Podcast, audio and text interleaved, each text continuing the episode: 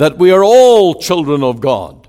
We do not uh, uh, accept that for a moment because we are created by God and we are created in His image. All of that is correct. And there is stamped upon every human being the likeness of God and the ability to worship God. But by nature, we're sinners. We are fallen, corrupt, and we all need new hearts. Now, we need to be born again and brought into God's family. And I hope that that is true of you, that you can refer to yourself as a brother, a sister, a believer in the body, in the family of. Welcome again to Let the Bible Speak. And I trust that today God will minister to our hearts through His own Word. We're turning to Hebrews 13, verse 4, to that command of the Scriptures let brotherly love continue. And I hope that that will be true in your heart and in your home, that the love of Christ will constrain you and make you one who will show forth the love of the Lord Jesus in your every action, every word, and every demeanor. No moodiness, no crankiness, no madness of the world, but the true love of Jesus shining through your life. That's the plan and purpose of God as you live for His honor and glory. And so, stay tuned today as we bring the message. We are also going to a little thought on substitution as we look at Calvary. And we have Alan McGill to sing, This Love is Mine. So stay tuned as we go to the message on brotherly love. Hebrews 13, verse 1. Let brotherly love continue. That is the theme of our meeting tonight. The first time that I went to a gospel preaching church was in that town of Omagh that you have heard Reverend Mercer is going to and to that church, the Free Presbyterian Church. And it was there that I first heard people referring to one another as brother and sister. Now, prior to that, I thought that was Roman Catholic. I thought that that's something that nuns in a nunnery would do or monks in a monastery would do and they would refer to themselves as sister so and so and brother so and so. But why would Protestants, why would free Presbyterians and Bible believers do that? Well, we see right here in Hebrews 13, verse 1 let brotherly love continue. And this is biblical for Bible Christians to call one another brother or sister. Now, we worship and trust in the same God. He is our Father. And therefore, you are my brother and you are my sister. We are in the family, the family of God, all by grace because we are redeemed and saved. Now, this all presupposes, of course, that we are born again, that we are adopted into the family of God by grace and by the new birth. And therefore, we are the children of God. Now, that is contrary to the notion that we are all children of God. We do not uh, uh, accept that for a moment because we are created by God and we are created in His image. All of that is correct. And there is stamped upon every human being the likeness of God and the ability to worship God. But by nature, we're sinners. We are fallen, corrupt, and we all need new hearts. Now, we need to be born again and brought into God's family. And I hope that that is true of you, that you can refer to yourself as a brother, a sister, a believer in the body, in the family of God. Now, this text, therefore, saying, let brotherly love continue, it deals with the mutual responsibilities and the duties of the children of God to one another. Family means family members first. There is an added duty and responsibility that we have to each other by virtue of being in the family of God, saved by grace. Now, there's a text for that Galatians 6, verse 10. And you'll notice here how the apostle puts it. Galatians 6, verse 10. As we have therefore opportunity, let us do good unto all men, especially unto them who are of the household of faith. Now we know we're to pray for our enemies, we are to pray for the ungodly, we're to pray for the nations. But there is a deeper level of responsibility to seek the good, the encouragement of the Lord's own people who are our brothers and sisters in Christ. That's what I want us to look at here this evening. This special responsibility of being a fellow Christian. The first thing to look at here tonight are the privileges of brotherly love. Now, you're in the family of God by the new birth through faith in God's Son. You are a joint heir with Christ. There are great privileges. And so you are, as a Christian, in the best family in all of the world.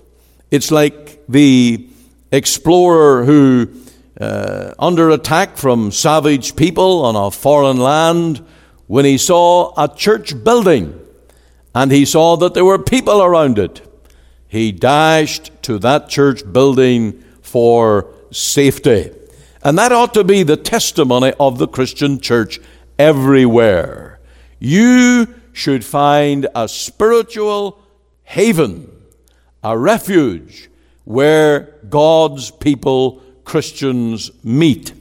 Now, of course, we have to begin by saying that Christians are not perfect, and all of God's children struggle with inner sins. And there is the old nature still there. There are roots of pride, hurt, infirmities of our natures that still plague us, just as there are frailties in our bodies. You will not find a perfect body in this church tonight. Uh, some of us have all kinds of physical problems. Some are uh, just pushing themselves to do the normal things of daily life because we're not perfect in the body and of course, in this side of heaven, we're not perfect in the soul as, as well. We battle against sin. We confess sin. You come to the prayer meeting of this church, you ought to hear Christians, brothers and sisters, confessing their faults. The book of James tells us to confess our faults one to another. You know, the people that stand up and say, I'm good, I'm perfect, I'm right. Well, that's not going to lead to fellowship and harmony. But when we come acknowledging our frailties and our emptiness, then we need each other and we need the support of each of our brothers and sisters. But there's one thing about the family of God, about the fellowship of Christian people. They are the purest people on earth and ought to be. The people of God hate sin. And indeed, the more we grow in grace, the more we grow in the knowledge of the things of God, the more we see the problem of sin even within our own hearts. Now, you'll not find that in the business world. You'll not find that in even the cultural, uh, cultured world of art and music and those places because sin is really a banished word. The idea of confessing your sin in all those various walks of life, well, it's an unknown. And we as Christians live as a rebuke to blasphemers. When you walk through the door of the Christian church and come amongst brothers and sisters, you expect conversation of purity. That these are a people that desire truth and righteousness and to do the will of God. You will also find amongst Christian people those who are trustworthy, a place where you can let even your children go in safety without fear. The Christian church has people who, well, they pay their bills, they pay a hundred cents in the dollar. Their word is good all the way to the bank. And that is why hypocrites latch on to aping the Christian life. Because hypocrites who confess that they're a Christian, they seek opportunity to do their evil work. Because when you confess that you're a Christian or pretend that you're a Christian, as hypocrites do, they are putting people off guard. Car salesmen, vacuum clean salesmen, they all talk a lot about their Christian connections because they want to sell a car, they want to sell a vacuum, because they have the project the image of being trustworthy. Now that hypocrisy couldn't work if it was not generally true that God's people, born again people, gospel minded people, are the most trustworthy people in all of the world. They are also the best guides in life. You can walk in their shoes and you will walk in a right path. If you walk in their footsteps, you will be led in the right direction. Christians are Bereans. They search the scriptures to see if these things be so, if they be correct and godly. And so when you fellowship amongst God's people, Christian people, you are in good company. They're also the best for spiritual growth. Fellowship amongst brothers and sisters, godly Christians, is required for growth. And you want to be in the fellowship of the saints because there you grow.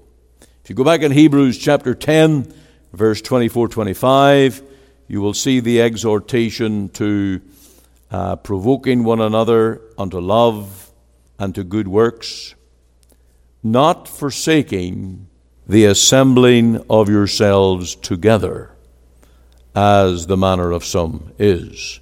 So to provoke unto love and to good works. And all is done in the fellowship of the saints. And it is even more necessary when the days around us are evil. You'll notice at the end of verse 25 the plea, and so much the more as ye see the day approaching. Now, I think we would have full agreement here tonight that we're living in a world that is ungodly, that morality has been thrown out. It's becoming more difficult to know truth from error and to stand up for truth. And it's in these days that we need each other's fellowship, that we need to be exhorting and encouraging one another all the more. When you stay home from church, when you stay home instead of entering into the fellowship of the saints, you put yourself at risk, but you also discourage the people of God who are serving the Lord. I heard of an old minister who was informed of a member in the church who had been absent for a considerable time. And it was probably the elders who said to him, Well, maybe it's time for the pastor to go along and visit that gentleman and try and find out what's wrong and encourage him back to church again. Well, what he did, he knocked on the door and he went in, and there was the gentleman sitting at the fire. And this elderly minister just sat down at the fire with him. And after a few minutes of conversation, he took out of his pocket a little bag, and inside there was just one lump of coal. And he went over and he put that lonely black lump of coal on the fire.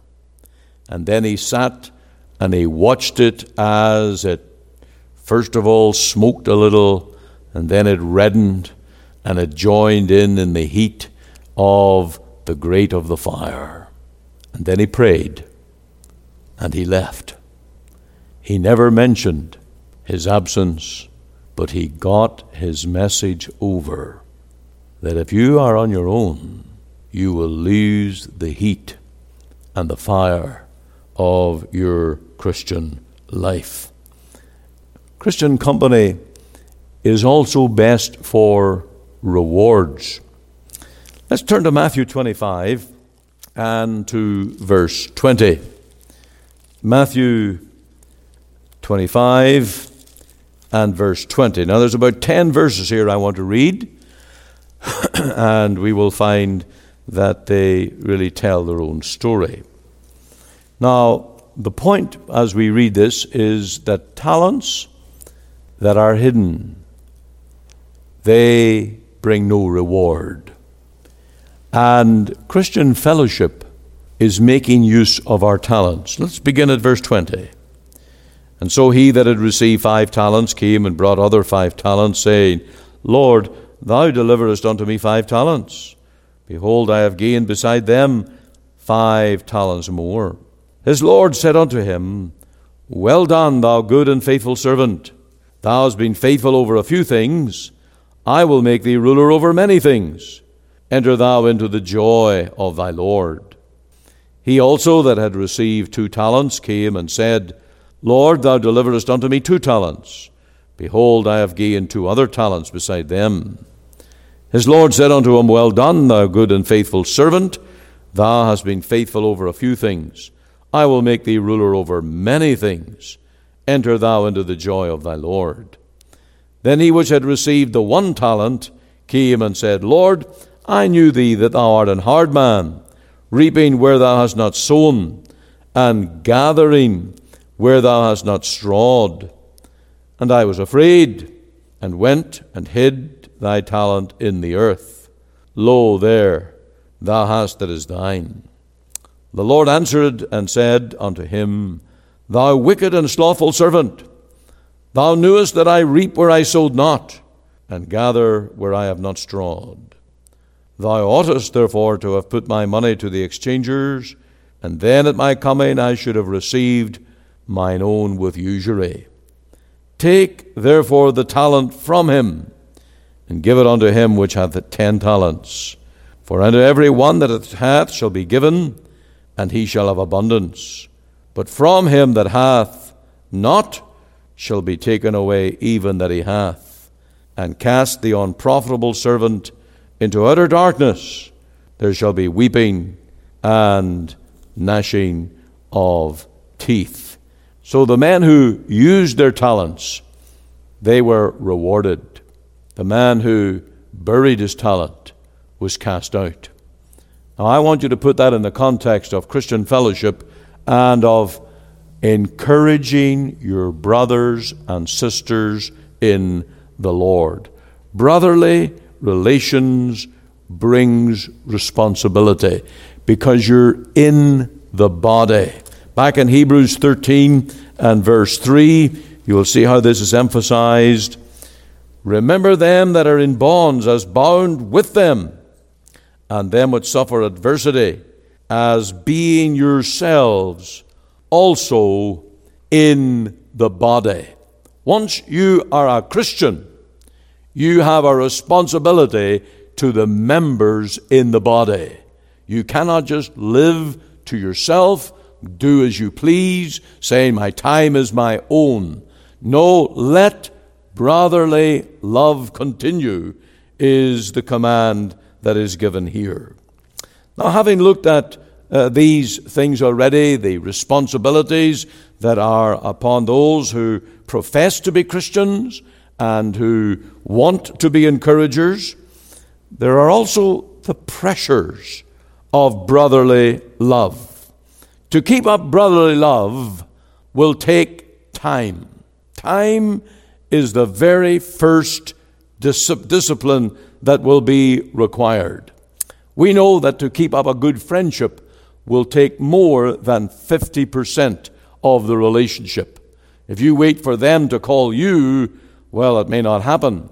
But if you undertake to call them, if you take the initiative, if you take the first step, then you can keep that friendship going. Brotherly love will also by be tested. And a man, of course, is known by his friends. And there are some careful words of advice that are given in God's Word. Here's a proverb in chapter 25, 17. Withdraw thy foot from thy brother's house, lest he be weary of thee and so hate thee. Be careful. Don't overstay your welcome. Remember those boundaries of good relationship and friendship and don't overstep them.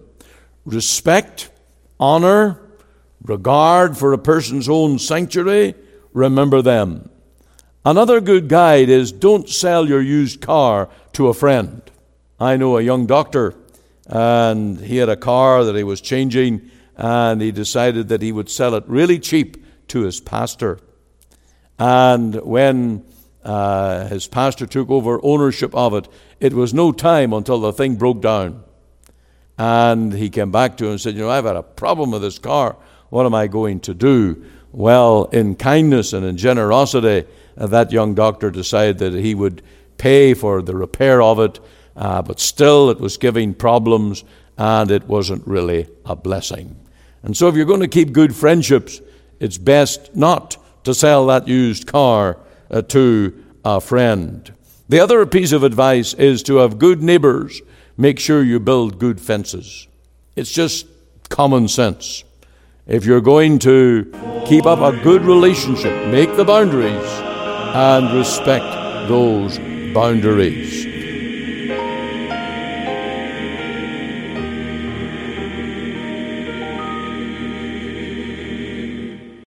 You're listening to Let the Bible Speak. This is Pastor Ian Goligher, and we're dealing today with Calvary. We're coming up to the Easter time, and we want to think about our Lord Jesus suffering, bleeding, and dying for us upon the cross. One of the key words in understanding the doctrines of the gospel is substitution. The Lord Jesus suffering and dying in our place. Here's a key text in 1 Peter 2:24 on this subject of substitution. Who his own self bare our sins in his body on the tree, so that we, being dead to sins, should live unto righteousness, by whose stripes ye were healed. And this is really the simplicity and the beauty of the gospel that the Lord Jesus took the sinner's place. In his own body, the Lord Jesus suffered, not for his own sins, not to make himself accepted with God, because he had no sin, and he always had acceptance with God. But he made himself of no reputation. He took upon him the form of a servant, and went to the cross, even unto death. And, and it is, I know, unfathomable that the God of heaven would come down into this world, take a human body, and so suffer. But that was God's amazing plan of recovery. And the Lord Jesus took our place, became our substitute for sin. And everything that Jesus endured at the cross was in our place. Everything that the Father poured out upon his Son in wrath and punishment when he spared him not, it was in our place that Jesus stood. And what we should have endured, Christ has borne in his own body on that tree. And this is the wondrous power and beauty of the gospel. Let us not miss it. Let us not be so caught up in controversies and confusion. Let us not be so taken up with our own activity in Christian things and lose sight of what Christ accomplished on that tree in our place. In our place, condemned he stood. This is the purpose and plan of the gospel. And if you miss substitution, you'll never, ever understand what Christ accomplished, and you'll never be saved because it is by faith in Jesus' work as our substitute that we are reconciled to God. Take this to heart. Let it sink in and rest in the work of Jesus that he suffered in your place on that tree. Now let's turn to another song on Calvary. We may sound the depths of all the mighty oceans. We may tell the distance to the farthest star. But the mighty love of God cannot be measured. Its dimensions are so high, so deep, so far. This love is mine, I cannot comprehend This love revealed in Christ my Lord divine. When on the tree he died for me. God's wondrous, glorious, mighty love. This love is mine. I behold his love in every golden sunset.